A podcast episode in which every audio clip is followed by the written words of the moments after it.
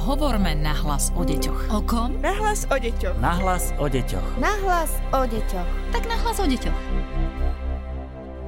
Pozdravujeme vás z ďalšej časti podcastu Nahlas o deťoch. Víta vás Darina Mikolášová a som veľmi rada, že štúdiu mám opäť psychologičku Výskumného ústavu detskej psychológie a patopsychológie pani Jarmilu Ždirošovu. Vítajte. Dobrý deň. Aj dnes sa budeme rozprávať o alkohole. Túto tému sme už v našom podcaste mali v súvislosti s tým, aký vplyv má na naše deti. A dnes budeme hovoriť o škodlivosti alkoholu na detský organizmus. O tom, že je škodlivý, sa všeobecne vie, napriek tomu sa popíja. To je e, úplne jasné, vidíme to na dospelých, vidíme to ale žiaľ aj pri deťoch. Prečo nás, pani Žirošová, neodradia informácie o tom, že je to také škodlivé? Áno, ten alkohol má v tej našej spoločnosti také zvláštne postavenie. Napriek tomu teda, že je škodlivý, tak e, má aj isté pozitívne, respektíve príjemné účinky, ktoré dospelým menším dávkám až tak neuškodia, avšak pre ten detský organizmus naozaj môžu byť veľmi nebezpečné, keďže ten organizmus sa ešte len vyvíja a tým pádom je citlivejší na poškodenia. Práve preto e, prichádzame s touto témou, lebo o nej určite treba hovoriť. Keď hovoríte o tých poškodeniach alebo o zdravotných rizikách, buďme konkrétnejšie. O čo môže ísť presne v prípade dieťaťa? Tak v prvom rade si treba aj uvedomiť, že to, aké účinky a dopady na nás alkohol bude mať, respektíve pre naše deti, závisí to od mnohých faktorov. Každý z nás na neho reagujeme trochu inak, sme na neho inak citliví. Ide o také základné faktory ako rod, vek, telesná hmotnosť, no aj aktuálny či celkový zdravotný stav, genetické predispozície, aj rodinná história v zmysle nejakého problémového užívania alkoholu. V tom období približne okolo toho 11. až 18.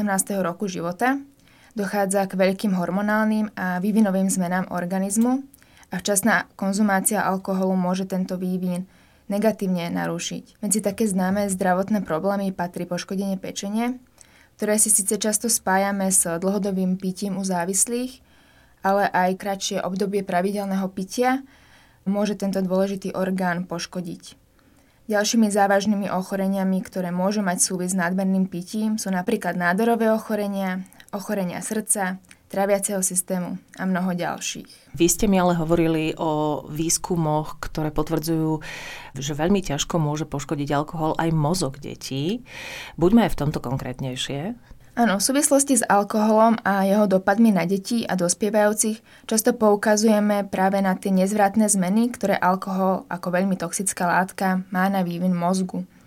Existuje nespočetné množstvo vedeckých štúdií, ktoré potvrdzujú tento nepriaznivý dopad. Vývin a dozrievanie mozgu sa prirodzene končí až niekedy medzi 20. a 25. rokom života. Alkohol toto zrenie narúša a tak neumožní mozgu akoby dosiahnuť svoj plný potenciál. Napríklad sa ukázalo, že mladí ľudia, ktorí pili alkohol ako adolescenti, mali menšie objemy šedej aj bielej mozgovej kôry a dochádzalo u nich k rýchlejším prirodzeným úbytkom nervových buniek, a to v porovnaní so skupinou, ktorá alkohol v tomto období ešte nepila. Zaujímavý je napríklad aj bližší pohľad na hypokampus, ktorý je zodpovedný za pamäť a schopnosť učiť sa. Tento bol výrazne menší u ľudí, ktorí mali v dospievaní problém s alkoholom. Ďalej také svorové teleso, tzv. korpus callosum, čo je časť mozgu, ktorá prepája mozgové hemisféry, tak tá bola taktiež narušená a menej celistvá. Tieto poškodenia boli tým výraznejšie, čím v mladšom veku začali s nadmerným pitím. Uh-huh. Keď si predstavíme tie poškodenia mozgu u dieťaťa, ako sa to prejavuje v praxi? Ako môže reagovať napríklad takéto dieťa? Dopadmi konzumácie alkoholu v dospievaní môžu byť povedzme problémy v škole, horšie výsledky alebo aj slabšie výkony v zaujímavých činnostiach, po prípade strata záujmu o ne Taktiež to môže viesť k zhoršeným vzťahom v rodine, ale aj medzi rovesníkmi. Môžu sa vyskytnúť aj zmeny v citovom prežívaní, výkyvy nálad a podobne. V období adolescencie dozrievajú mozgové štruktúry tzv. vyššieho rádu, teda utvára sa intelekt, dozrieva osobnosť. Ide o rozvoj takých schopností, akými sú napríklad regulácia a kontrola emócií, kognitívna flexibilita a spracovanie a prepájanie nových podnetov. Ako sme spomínali v súvislosti s hypokampom, Dôsledkom nadmerného pitia dochádza k narušeniu funkcií pamäte, čo ovplyvní potom schopnosť aj zapamätávať si a učiť sa. Procesy ako pracovná pamäť, pozornosť, priestorová orientácia boli taktiež značne narušené dôsledkom epizodického alebo teda nárazového pitia, ktoré je veľmi typické práve pre mladých ľudí. Takéto poznáme piatok, sobota. Alebo večer. leto vo všeobecnosti. Presne tak. Zaujímavý bol pohľad aj na tzv. exekutívne funkcie, ktoré súvisia so samoreguláciou a schopnosťou ovládať svoje správanie zohrávajú veľkú úlohu pri plánovaní a organizovaní činností. Pre obdobie adolescencie je viac ako pre iné vývinové obdobia typické, že mladí sa zapájajú do impulzívneho správania, pretože sa ešte neukončil vývin ich mozgových štruktúr a teda nemajú dostatočne rozvinutú schopnosť toto správanie kontrolovať a regulovať. Ak si k tomu pripočítame vysokú návykovosť alkoholu, vzniká nám tu istý začarovaný kruh. Áno, v tomto je to veľmi nebezpečné, že stále treba pripomínať tú návykovosť pri alkohole. To ale hovoríte skôr o tých dlhodobých rizikách a dopadoch na vývin dieťaťa. Poďme sa pozrieť na stav opitosti, keď je napríklad teda tínedžer opitý, keď nám napríklad z pohotovosti zavolajú, že vaše dieťa sa opilo a máme ho, máme ho v nemocnici. Čo hrozí v tomto prípade? Áno, tie akutné rizika najviacej teda súvisia s tými zmenami, ktoré sú spôsobené hm, alkoholom v tom stave opitosti. Na začiatku je teda človek euforický, cíti sa nabudenie, dostaví sa akési uvoľnenie, poľavia napätia a zniží sa úzkosť. Tým je človek sebavedomejší, zhovorčivejší, stráca zábrany. Zároveň sa však zhoršujú tzv. kognitívne funkcie, ako pozornosť, myslenie, reč sa stáva menej zrozumiteľnou, dostavujú sa poruchy rovnovahy.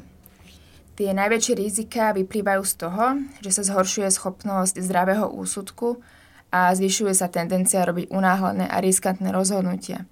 Dochádza k preceneniu vlastných schopností a síl. Toto všetko samozrejme potom vedie k úrazom, povedzme k nechránenému pohlavnému styku, k rôznym bitkám a ďalším nebezpečným situáciám, po prípade k nejakým skratovým konaniam. Jednoducho v tomto stave nedokážu vyhodnotiť situáciu a odhadnúť tak možnú hrozbu. Takže s tým potom sa nabalujú tie rizika, o ktorých ste už hovorili aj vy. Uh-huh. Ako môžeme rozpoznať, že ide o otravu alkoholom? Pre predávkovanie alebo teda pre otravu alkoholom je príznačné vystupňovanie tlmových účinkov alkoholu. Predovšetkým dochádza k utlmeniu dýchania, no a činnosti mozgu a srdca. Základným príznakom je porucha vedomia, ktorá môže viesť od takého pocitu ospalosti, cez spánok, ale až k bezvedomiu. Ďalšími príznakmi predávkovania, ktoré si môžeme všimnúť, sú napríklad zblednutie tvári, modranie pier či nechtov, neschopnosť rozprávať, problémy s dýchaním, pomalý tep srdca. Časté je aj zvracanie či ochabnutie tela, hovoríme tomu také handrovité telo. Tieto príznaky sa však nemusia prejavovať všetky. Predávkovaná osoba si väčšinou neuvedomuje, čo sa jej práve deje a preto je dôležité, aby si okolie všímalo tieto príznaky. Takže predstavme si takú nejakú situáciu, keď niekoho vypne na party alebo ostane na zastávke ležať, tak nechať ho iba tak bez dozoru môže byť naozaj veľmi nebezpečné. Je potrebné pravidelne kontrolovať, či dýcha, či mu bije srdce. Dobre je aj uložiť ho do stabilizovanej polohy na bok pre prípadné vrácanie Ďalším spôsobom, ako môžeme skontrolovať predávkovanie, je zistiť, či dotyčná osoba reaguje na hlasné zvuky alebo na bolesť. Môžeme ním zatriasť alebo zakričať jeho alebo jej meno. Ak nereaguje, skúšame, či zareaguje na bolesť, napríklad nejakým silným uštipnutím na také citlivejšie miesto. Pokiaľ opäť nepríde žiadna reakcia, je pravdepodobne bezvedomý a je potrebné konať a teda volať záchranku. Uh-huh. Čo ak tieto informácie neodradia dospievajúcich od pitia? Môže sa to stať, aj sme to hovorili v úvode, že naozaj e, alkohol je škodlivý, je návykový, ale napriek tomu popíjame? Tak samozrejme tým ideálnym scenárom by bolo, keby sa naše deti a dospievajúci vyhli alkoholu úplne, čím by sa teda veľmi spolahlivo vyhli všetkým tým spomínaným rizikám. Avšak pre to obdobie dospievania je typické, že sa tínedžeri ešte nezapodievajú budúcnosťou, skôr podceňujú vlastnú zraniteľnosť a závažnosť rizik spojené s pitím. Ak však aj zlyhá táto primárna prevencia a mladí sa predsa len rozhodnú piť, Existujú aj ďalšie stratégie, ktoré dokážu znížiť dopady tohto rizikového správania a to tak, že im poskytneme akoby nejaké nástroje, ako piť bezpečnejšie.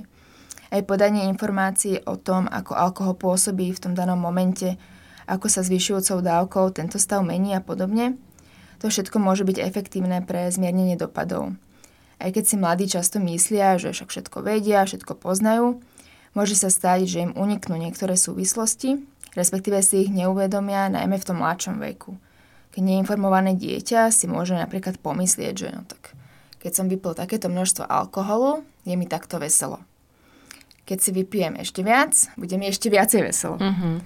Ono to však samozrejme takto nefunguje a skôr sa potom prehlbujú tie negatívne príznaky opitosti, čiže sa ešte viacej zhorší koordinácia, rovnováha, stráca sa seba kontrola. Alebo mi napadá taká situácia, že mladý príde o niečo neskôr na party ako jeho ostatní kamaráti a teraz má potrebu, teda treba sa im dorovnať, tak v tom krátkom čase vypije pomerne veľké množstvo alkoholu. Aby ich dobehol. Presne tak.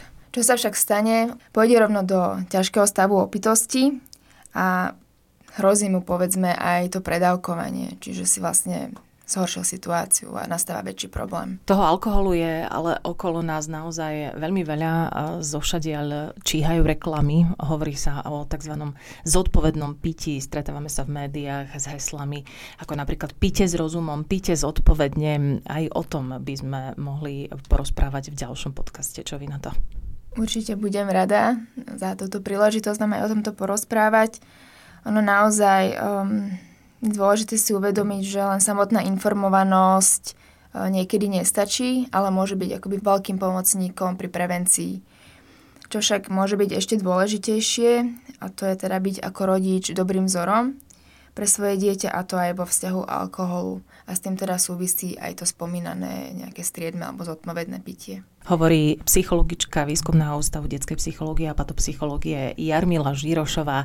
Stretneme sa spolu opäť o týždeň. Ďakujem, že ste boli dnes našim hostom. Ďakujem aj ja. Podcast Nahlas o deťoch realizujeme v rámci národného projektu štandardizáciou systému poradenstva a prevencie k inklúzii a úspešnosti na trhu práce. Projekt sa realizuje vďaka podpore z Európskeho sociálneho fondu a Európskeho fondu regionálneho rozvoja v rámci operačného programu Ľudské zdroje. Hovorme nahlas o deťoch. O kom? Nahlas o deťoch. Nahlas o deťoch. Nahlas o deťoch. Tak nahlas o deťoch.